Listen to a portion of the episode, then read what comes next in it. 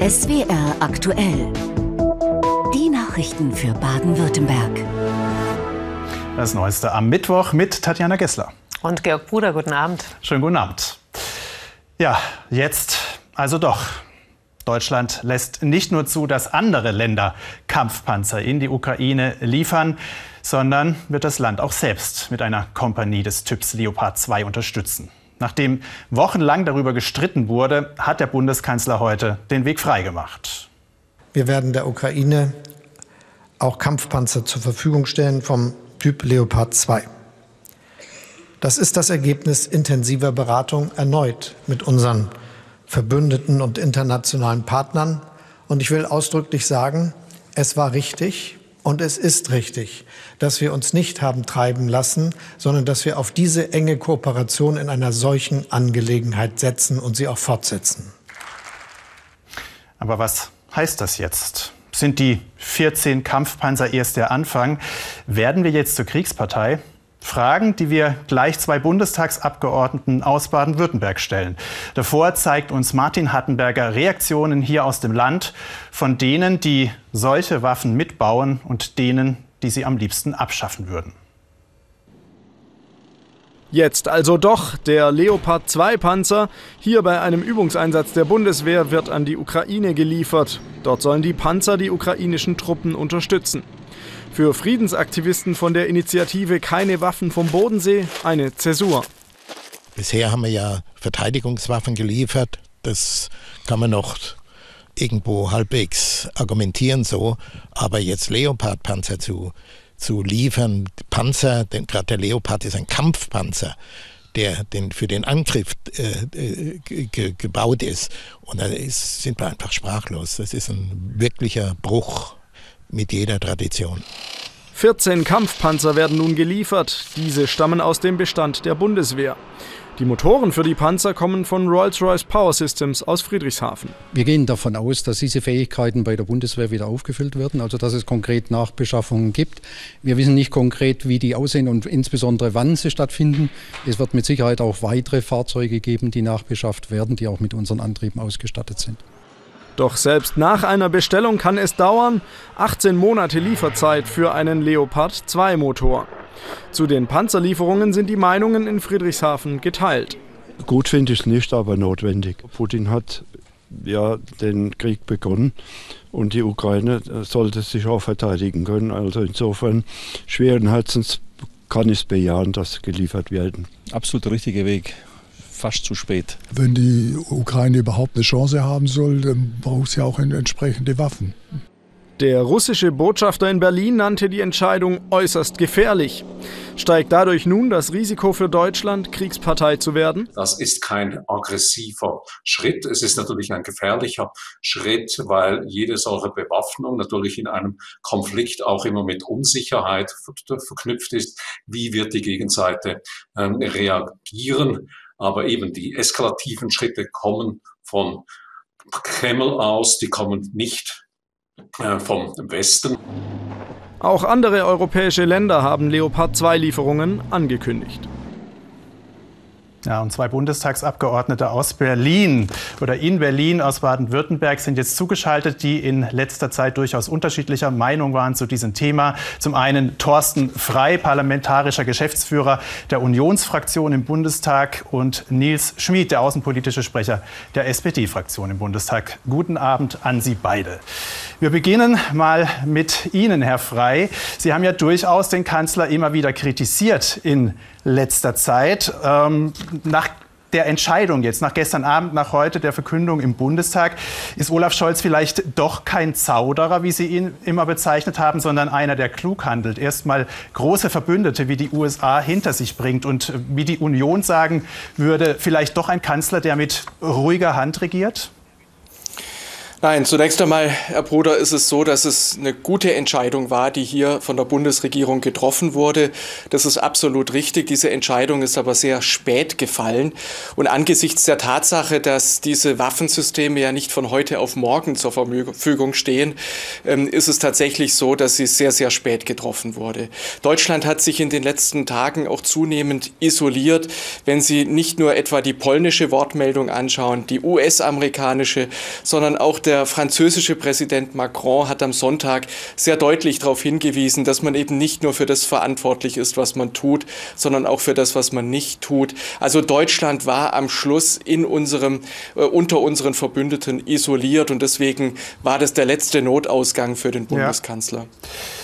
Nils Schmid von der SPD. Sie haben, Ihrer Partei hat immer wieder argumentiert, Sie wollen auch die Hälfte der Deutschen berücksichtigen bei dieser Entscheidung, die es ablehnen, die Kampfpanzer zu liefern, weil da doch die Sorge ist, dass wir in diesen Krieg hineingezogen werden könnten. Hat sich das jetzt plötzlich geändert von einem Tag auf den anderen? Da hat sich gar nichts geändert. Kanzler Scholz hat seit Kriegsbeginn umsichtig und besonnen gehandelt. Er hat deutlich gemacht, dass er gemeinsam mit Verbündeten bereit ist, auch mit Waffenlieferungen die Ukraine zu unterstützen. Es gab eine sorgfältige Abwägung der Risiken und natürlich auch der militärischen Vorteile von Panzerlieferungen. Und jetzt sind die Verbündeten gemeinsam zum Ergebnis gekommen, dass eine solche Panzerlieferung vertretbar ist. Deshalb liefert Deutschland wie auch andere diese Panzer und damit helfen wir sehr tatkräftig die Ukraine bei ihrem wichtigen Verteidigungskampf, bei dem Kampf für die Freiheit der Ukraine, aber auch Europas. Nun, Herr Frey, sind das jetzt 14 Panzer, die zunächst mal geliefert werden. Wenn man die Verbündeten dazu rechnet, vielleicht 100, die dann 2500 russischen Panzern entgegenstehen in der Ukraine. Ist es das wirklich wert, die Sicherheit auch unseres Landes aufs Spiel zu setzen?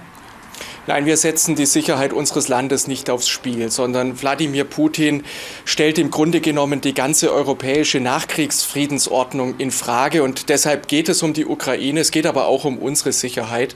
Und deshalb haben wir ein großes eigenes nationales Interesse, ja. dass die Ukraine diesen Abwehrkampf gegen Russland gewinnt. Und natürlich haben diese Waffen Wirkung. Die Leopard-Panzer, die Kampfpanzer sind, aber zur Verteidigung eingesetzt werden, haben eine hohe Durchschlagskraft und damit kann den Ukrainern tatsächlich geholfen werden, die russische Aggression zurückzuwerfen. Ja, nun, nun steht da ja noch viel mehr auf der Wunschliste der Ukraine, Herr Frey. Ähm, Kampfjets unter anderem. Äh, die SPD lehnt das ab. Bei der Union sind Sie sich da uneinig. Ich glaube, man muss Schritt für Schritt vorgehen. Und jetzt geht es darum, dass im Kampf am Boden auch tatsächlich die Ukraine in die Lage versetzt wird, die Aggression zu beantworten, zurückzuwerfen. Das schafft man mit der Kombination aus Schützen und Kampfpanzern. Die steht jetzt zur Verfügung. Und deswegen glaube ich, muss man sich darauf konzentrieren und jetzt auch sehr schnell daran arbeiten, dass die entsprechenden Aufträge an die Rüstungsindustrie gehen, damit nämlich sowohl die Waffensysteme als auch die Munition, die dafür dafür notwendig ist, schnell zur Verfügung gestellt werden kann. Nicht nur für die Ukraine, auch für die Bundeswehr hier bei uns. Ja, das ist auch die Frage an Nils Schmid. Herr Schmid, ist das der SPD klar, dass diese Zeitenwende jetzt äh, nicht nur ein Wort, ein geflügeltes Wort inzwischen in den Medien und im Bundestag ist, sondern natürlich auch in der Rüstungsindustrie vollzogen werden muss? Das, diese Forderung kommt ja auch aus, äh, aus der Bundeswehr. Ist ja gar keine Frage. Wir müssen die Produktionskapazitäten der deutschen Rüstungsindustrie aufstocken. Schon allein durch die Lieferung von Waffen an die Ukraine haben wir Nachfüllbedarf. Aber die Bürgerinnen und Bürger können sich darauf verlassen, dass die deutsche Regierung nicht sich in den Krieg hineinziehen lässt und dass wir die Fähigkeiten zur Bündnisverteidigung stärken wollen. Denn letzten Endes hängt unsere Sicherheit ab von den NATO-Partnern und dazu muss auch eine gut ausgestattete Bundeswehr ihren Beitrag leisten. Mhm. Und dazu gehört auch eine gut ausgestattete deutsche Rüstungsindustrie. Aber das heißt, Herr Schmid, wir werden uns langsam aber sicher auf einen Kalten Krieg 2.0 einstellen müssen. Nein, das ist nicht gleich ein zweiter äh, kalter Krieg, sondern wir sind in einer langwierigen Auseinandersetzung mit Russland, aber es ist auch beschränkt auf Russland. Wir werden weiterhin mit vielen anderen Ländern in der Welt zusammenarbeiten. Wir brauchen Partnerschaften, gerade auch mit Ländern des mhm. globalen Südens, um die großen Herausforderungen wie den Klimawandel anzugehen. Ja, das wird auf jeden Fall noch ein größeres Thema in den kommenden Wochen Militärexperten sagen vielleicht Jahre. Vielen Dank an Sie beide. Vielen Dank Thorsten Frei von der CDU. Vielen Dank Nils Schmid von der SPD. Danke nach Berlin. Sehr gerne. So, jetzt kommen wir zum Thema, bei dem gestern ein Erfolg vermeldet wurde von der Bauministerin Nicole Rassavi, die beim Bau von Sozialwohnungen im Land eine Trendwende sieht, nachdem im vergangenen Jahr erstmals wieder mehr Wohnungen gebaut worden sind als im Jahr davor. Aber ob dieser Trend wirklich anhält, da kann man durchaus skeptisch sein, vor allem bei dem, was aus dem Baugewerbe zu hören ist. Denn die Auftragsbücher bei den Bauunternehmen und Handwerksbetrieben sind zwar voll, aber die Sorge, dass es bald kippen könnte, die wird größer. Die Inflation hat das Bauen teuer gemacht. Energie, Baustoffe, selbst die Preise fürs Land, auf dem gebaut werden soll, haben kräftig angezogen. Sven Makinkowski über eine Branche, in der die Angst größer wird und der Frust auf die Politik auch. Schon bald sollen in Urbach bei Schorndorf drei neue Mehrfamilienhäuser stehen, in Summe 26 Wohnungen. Das für den Rohbau zuständige Bauunternehmen ist gut im Zeitplan. Allein im vergangenen Jahr haben sie rund 200 neue Wohnungen im Großraum Stuttgart gebaut. Wir haben eine sehr gute Auslastung momentan noch. Was in einem Vierteljahr ist, da sind wir sicher, da sind wir noch voll dabei. Na, Sommer schauen wir mal, was dann auf uns zukommt. Der Wohnungsbau macht der Branche Sorgen. Die Zahl der Baugenehmigungen ist von Januar bis November vergangenen Jahres um mehr als 8 Prozent zurückgegangen im Vergleich zu 2021. Und im Gegensatz zu vielen anderen Branchen kann das Baugewerbe die extrem gestiegenen Material- und Energiekosten häufig nicht so einfach weitergeben. Wir haben ja erstmal Aufträge, die wir schon lange vorher abgeschlossen haben. Da haben wir Festpreise bis Ende der Bauzeit. Also hier auf dem Objekt jetzt bis dieses Jahr Juni. Äh, da können wir keine Preissteigerungen weitergeben. Der zuständige Verband der baden-württembergischen Bauwirtschaft sieht viele Probleme. Über die gesamte Branche hinweg ist der Umsatz im Vergleich zum Vorjahr nach Abzug der in die Höhe geschossenen Material- und Energiekosten um 7 Prozent zurückgegangen. Außerdem hat der Fachkräftemangel mit mehr als 2300 offenen Stellen einen neuen Höchststand erreicht. Hinzu kommt die Streichung der Fördermittel für Wohnungsneubauten. Die Bundesregierung hat sie von ehemals 10 auf jetzt nur noch eine Milliarde runtergekürzt. Wenn dann diese Größenordnung fehlt, dann führt das sehr oft zu einer Stornierung des gesamten Auftrags. Auch dieses haben wir zur Kenntnis nehmen müssen, dass es einfach in der Finanzierung dann nicht mehr darstellbar ist. Und das ist das größte Problem dabei. Laut IFO-Institut ist die Stimmung in der gesamten Branche so schlecht wie nie. Es kann gut sein, dass sich die Firmen ähm, über das Jahr 2023 noch ganz, ganz gut hinüberretten werden. Und mittelfristig rechnen wir aber mit einer deutlichen Trendwende. Dann wird es vermutlich im Wohnungsbau erheblich runtergehen. Michael Kögel blickt trotzdem optimistisch in die Zukunft. Die Politik müsse eben neue Anreize für potenzielle Eigenheimbesitzer schaffen. Nur so sei auch das ausgegebene Ziel von 400.000 neuen Wohnungen pro Jahr überhaupt irgendwann erreichbar. Glück für den, der schon eine schöne und große Wohnung hat. Oder noch besser, wenn die Wohnung oder das Haus einem selbst gehört. Wobei auch die haben es derzeit nicht leicht. Denn Stichtag 31. Januar für die Grundsteuererklärung. Wer es noch nicht geschafft hat, und das ist wohl noch mehr als ein Drittel der Eigentümer, ein Wochenende ist noch Zeit. Vielleicht gehören Sie jetzt zu den Menschen, die stöhnen bei dem ganzen Papierkram. Aber da versuchen wir heute mal ein bisschen zu helfen. Klar, wühlen in Ihren Ordnern, das müssen Sie schon selbst, bis Sie alle Infos zusammen haben. Aber die Kollegin Heike Scherbel, die hat sich von einem Profi noch mal Tipps geholt, wie es am einfachsten geht. Seit Monaten beschäftigt er sich nur noch mit einem Grundsteuererklärung. Mehr als 600 haben Luca Gallus und seine Kollegen in einem Stuttgarter Steuerbüro schon betreut. Wie kompliziert ist es denn? In einem halben Tagesleih, vielleicht wenn man auch ein bisschen technikaffin ist, in ein paar Stunden ist das, äh, denke ich, gut lösbar. Eine Hürde aber ist der Elster-Zugang. Hat man den noch nicht, wird es schwierig, die Frist am 31.01.23 einzuhalten. Denn die Zusendung der Elster-Aktivierungsdaten kann bis zu zwei Wochen dauern. Kleiner Tipp, man kann auch den Zugang eines Familienangehörigen verwenden. Jetzt geht es los. Zum Glück gibt es im Internet viele Schritt-für-Schritt-Anleitungen. Für die Grundsteuererklärung braucht man Folgendes. Aktenzeichen und Lagedaten, Flurstückdaten mit Bodenrichtwert, Fläche des Grundstücks und Gemarkung, Steuernummer und Steueridentifikationsnummer sowie Grundbuchauszug. Diese Daten findet man im Informationsschreiben des Finanzamts oder Grundsteuerbescheid, Notarvertrag oder Grundbuchauszug, letzten Steuerbescheid, Grundbuchamt und im Bodenrichtwertsystem. Für die Flurstückdaten sucht man dazu sein Grundstück auf www.gutachterausschüsse-bw.de. Sind dann alle Unterlagen für die Grundsteuererklärung zusammen, geht es weiter im Elster-Programm des Finanzamts. Was ist dabei die Hauptfehlerquelle? Der Miteigentumsanteil bei Wohnungen ist das immer so, ähm, der wird im Kaufvertrag im Grundbuch zum Beispiel geführt. Ähm, dieser muss in der Erklärung dann angegeben werden, sprich auf einen entfällt dann letztlich nur ein Anteil des ganzen Grundstücks, weil man auch nur eine Wohnung hat und nicht das ganze Gebäude. Und die Folge ist dann natürlich relativ äh, drastisch, weil man zahlt natürlich eine viel zu hohe Grundsteuer, wenn ich eine größere Grundstücksgröße angebe, als ich tatsächlich habe. Am Ende also dann gut prüfen und abschicken. Trotzdem, wenn der Bescheid kommt, unbedingt Einspruch einlegen, rät der Experte. Das hat äh, einfach folgenden Grund, dass die Bescheide nach einem Monat rechtskräftig werden. Ähm, dementsprechend wollen wir einen Einspruch einlegen, damit das Verfahren offen bleibt und letztlich dann auch von zukünftigen Änderungen, die ja gegebenenfalls bei der Grundsteuer kommen können, profitieren kann. Was man tatsächlich als Grundsteuer zahlen wird, ist noch offen.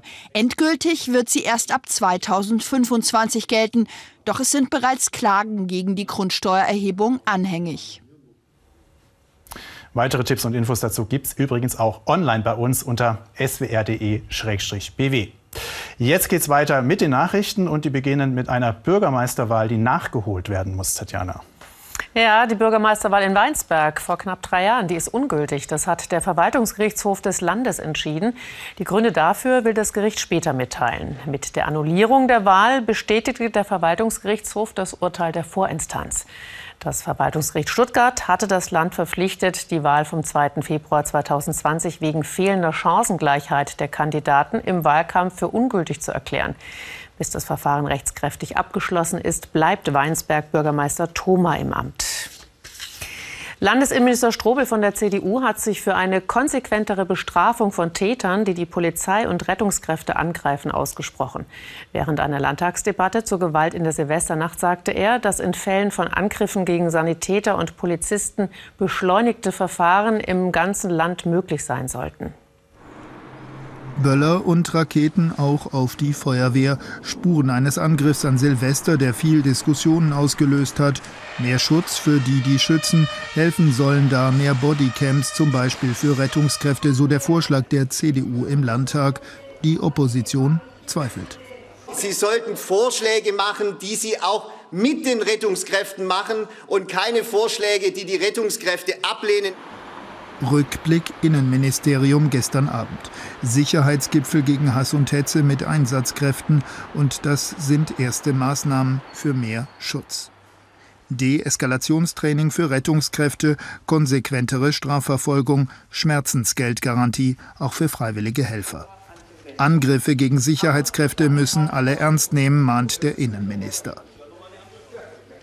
Und dass sie für uns alle im Einsatz sind ist auch ein Angriff auf Einsatzkräfte, ein Angriff auf uns alle. Die Botschaft des Innenministers, am Ende sei es ein gesamtgesellschaftliches Thema. Der Lehrermangel ist offenbar nicht in allen Bundesländern gleich groß. Bei einer Umfrage des Redaktionsnetzwerks Deutschland unter den Kultusministerien fehlen in Baden-Württemberg 400 Lehrer, in Nordrhein-Westfalen über 8000, während es zum Beispiel in Bayern und Hessen gar keinen Mangel gäbe. Bundesweit fehlten mehr als 14.000 Lehrkräfte. Der Deutsche Lehrerverband wirft den Ländern vor, die Statistiken zu schönen. Der Lehrermangel sei mehr als doppelt so groß wie von den Kultusministerien angegeben. In Kirchhain-Teck hat ein Spezialeinsatzkommando der Polizei in der vergangenen Nacht einen 37-Jährigen in seiner Wohnung festgenommen. Er hatte sich dort verschanzt und stand im Verdacht, bewaffnet zu sein. Die Situation geriet außer Kontrolle, nachdem der Mann eigenständig einen Rettungsdienst alarmiert hatte. Infolge eines psychischen Ausnahmezustandes waren die Rettungskräfte gezwungen, das Haus zu verlassen. Sie kontaktierten die Polizei. Der Mann war bereits Polizei bekannt, da er auch in Vergangenheit auffällig geworden war. Er verschanzte sich, mutmaßlich unter Einfluss von Drogen, in seinem Haus. Darauf rief die Polizei das SEK zu Hilfe. Dieses stellte nach Festnahme des Mannes eine Langwaffe sicher, verletzt Verletzt wurde niemand. Der Zoll hat sieben Männer ermittelt, die hunderte Kilogramm Marihuana aus Spanien geschmuggelt und in Deutschland verkauft haben sollen. Der Hauptverdächtige kommt aus Stuttgart. Der 27-Jährige empfing die Drogen laut Zoll per Post. Die Aufgaben der anderen Beschuldigten im Alter von 19 bis 47 Jahren galten den Angaben nach der Logistik, dem Eintreiben von Geld in Deutschland und den Zahlungen an die spanischen Lieferanten. Die Bekämpfung der asiatischen Tigermücke bringt neue Herausforderungen für die kommunale Aktionsgemeinschaft zur Bekämpfung der Schnakenplage am Oberrhein. Bei der Jahrestagung der Mitgliedsgemeinden in Rastatt wurden heute auch künftige Bekämpfungsmethoden diskutiert. Die asiatische Tigermücke hat sich im vergangenen Jahr am Oberrhein deutlich ausgebreitet. Sie gilt als Überträger von gefährlichen Krankheitserregern. Auf ihrer Jahrestagung in Rastatt warnten Experten der kommunalen Aktionsgemeinschaft vor einer weiteren Ausbreitung der Tigermücke. Die starken Bekämpfer forderten zudem eine verstärkte länderübergreifende Zusammenarbeit sowie finanzielle Mittel, um die weitere Verbreitung der exotischen Stechmückenart einzudämmen. Das hier kommt sicher nicht für alle in Frage, weggeworfene Lebensmittel aus Supermarktcontainern zu fischen. Schon allein, weil das Containern bislang verboten ist. Das will der grüne Bundeslandwirtschaftsminister Cem Özdemir ändern, aber nicht alle ziehen mit. Umsetzen müssten das nämlich die jeweiligen Bundesländer und da gibt es in Baden-Württemberg Gegenwind aus der CDU. Erst von der Justizministerin, jetzt auch vom Landwirtschaftsminister, der einen eigenen Vorschlag hat. Wie der aussieht, hat sich Sebastian Deliger am Rande der Grünen Woche in Berlin erklären lassen. Weggeworfene Lebensmittel mitnehmen, deren Mindesthaltbarkeitsdatum abgelaufen ist, das sogenannte Containern, bisher verboten. Bundeslandwirtschaftsminister Özdemir hatte vor kurzem vorgeschlagen, das teilweise zu erlauben, um etwas gegen Lebensmittelverschwendung zu tun. Doch die Landesregierung in Baden-Württemberg will das Containern weiter bestrafen. Die Landesregierung von Baden-Württemberg hat sich dazu bereits geäußert, nämlich die Justizministerin. Äh, sie ist für die Beibehaltung des, äh, der derzeitigen äh, Unterstrafestellung. Ähm, ich habe da keine, nicht, das auch nicht zu kritisieren. Mir geht es nur darum, dass das Thema Container nicht der Schlüssel ist, um Lebensmittelverschwendung ähm, zu, wegzubringen. Özdemir selbst findet das Nein der Landesregierung falsch und stellt klar, da, wo es frei zugänglich ist. Also wenn Sie jetzt äh, die Tür aushebeln, äh, wenn Sie irgendwas zerstören, kaputt machen, mutwillig, dann ist es weiterhin strafbar. Aber wenn es frei zugänglich ist und Lebensmittel, die äh, keinen Schaden anrichten, warum soll dann der Staat Sie dafür bestrafen? Das macht doch keinen Sinn. Minister Haug hat stattdessen einen ganz anderen Vorschlag, um gegen die Verschwendung von Lebensmitteln vorzugehen. Warum nicht einfach das Mindesthaltbarkeitsdatum abschaffen? Dann müssen die Verbraucher selbst einschätzen, ob etwas noch gut ist oder nicht und schmeißen weniger weg, so die Hoffnung. Als ich hier vorhin in die Kaffeeküche kam äh, und mal reingeschaut habe, da gibt es einen Kaffee, ein Malzkaffee, Ablaufdatum äh, Februar 21, das sind zwei Jahre her. Der wird wahrscheinlich Aromaverluste haben, aber ungenießbar ist der mit Sicherheit nicht. Ähm, also insofern. Den würden Sie ähm, noch trinken? Ja, absolut. Die Abschaffung des Mindesthaltbarkeitsdatums. Stimmt Cem Özdemir Minister Haug dazu? Umgekehrt, Herr Haug stimmt mir zu. Ich setze mich nämlich in Brüssel schon seit einem Jahr dafür ein. Ich freue mich, wenn Herr Haug mich da unterstützt und wenn er seine Zeit vor allem damit verbringt, die guten Sachen zu unterstützen und nicht einfach dagegen zu sein, weil der Minister das falsche Parteibuch hat. Der Kampf gegen Lebensmittelverschwendung. Letzten Endes ist es an den Bundesländern, inwieweit sie Özdemirs Vorschlag zum Containern folgen. Aber vor allem liegt es in den Händen der Verbraucher wie viel Lebensmittel in der Tonne landen. Und am besten funktioniert das ja meistens dann, wenn es die Verbraucher einfach selbst in die Hand nehmen. So ein Beispiel müssen wir Ihnen jetzt noch zeigen. Lebensmittelretter. Da gibt es inzwischen einige, also Menschen, die das, was beim Handel in der Tonne landet, abholt und weiterverwertet. Und das gibt es jetzt auch eine Nummer größer. In Mannheim. Ein Restaurant, das vegane und saisonale Gerichte auf der Karte hat, ausschließlich gekocht aus Obst und Gemüse, was eigentlich weggeworfen worden sollte. Susanne Bessler.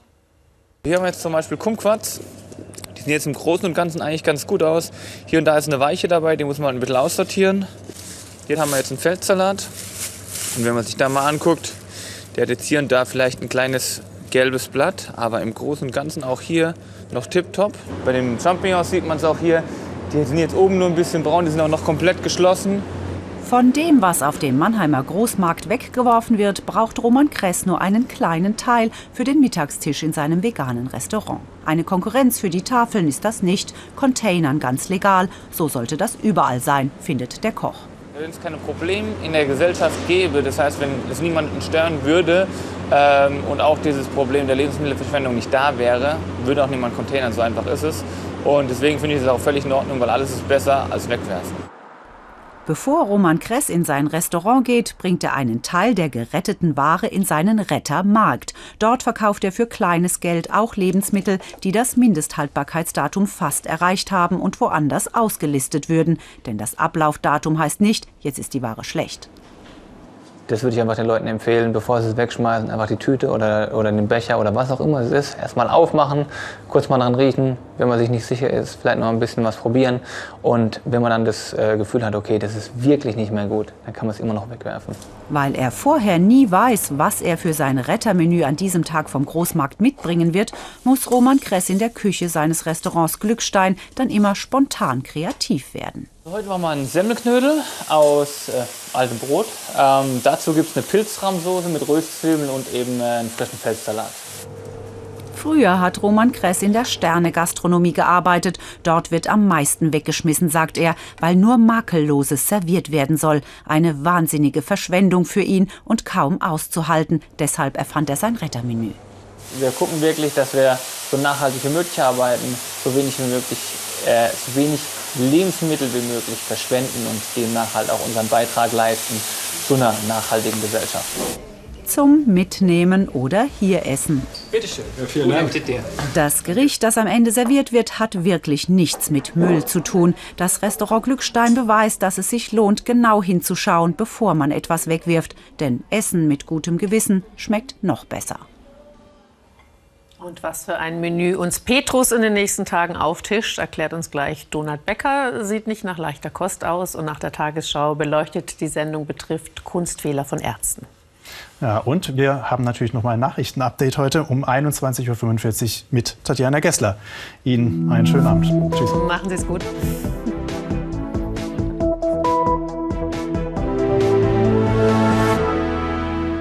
Und von mir dazu herzlich willkommen und wir schauen gleich mal auf den Hochnebel von heute, der wieder bei den meisten für einen sehr grauen Tag heute gesorgt hat, aber nicht überall und wir sehen die Ausnahmen. Also überall hier, wo es gelblich ist, war es komplett dicht, ein wenig dunkel hier über dem Bayerischen Wald und auch bei uns über dem Schwarzwald. Das heißt, die Berge guckten oben raus aus diesem Nebelmeer und dementsprechend hatte der Belchen heute acht Stunden 46 Minuten Sonnenschein zu verzeichnen. Dort war es also richtig schön mit dem Blick über das Hochnebelmeer. Äh, fantastisches Alpenpanorama und auch relativ mild war es das, dort oben. Das ist diese Inversionswetterlage. Aber die wird jetzt langsam in die Zange genommen bzw. löst sich auf, denn es kommt allmählich von Norden her diese schwache Kaltfront. Sie wird dann in der Nacht zum Freitag bei uns eintreffen und dann diese Gegensätze wieder umkehren. Dann wird es oben wieder etwas kälter und es kann sogar etwas Neuschnee geben. Heute Nacht ändert sich aber erstmal noch nichts. Das heißt, wir haben es immer noch mit dieser Hochnebeldecke zu tun. Vor allem Hochschwarzwald guckt noch raus oben die Berge. Dort immer noch sehr gute Sicht. Wenn man drin steckt im Hochnebel natürlich neblig. Die Temperaturen liegen morgen früh dann entlang des Rheins eher bei etwas über 0 Grad. Sonst sind es aber meist Werte zwischen 0 und minus 4 Grad, wenn man drin steckt im Nebel. Morgen Vormittag ein ähnlich grauer Tagesstart wie heute mit diesen Hochnebel- und Nebelfeldern. Sonne kommt wirklich nur ganz vereinzelt mal durch. Zum Nachmittag kann dann schon mal gelegentlich ein wenig Schnee oder Regen fallen. Die Kaltfront kommt aber erst in der Nacht dann zum Freitag. Und es bleibt für die meisten erst einmal noch trocken bis zum Abend bei Temperaturen, die überwiegend zwischen 0 und 3 Grad liegen. Oberhalb von 400, 500 Metern bleiben wir im Dauerfrost. Der Wind überwiegend schwach aus nördlichen Richtungen. Und der Trend für die nächsten Tage zeigt uns den Freitag. Da kann gelegentlich etwas Schnee oder Schneeregen geben. Samstag schon wieder meist trocken. Der Sonntag nach einer kälteren Nacht dann aber vielfach recht freundlich mit längerem Sonnenschein.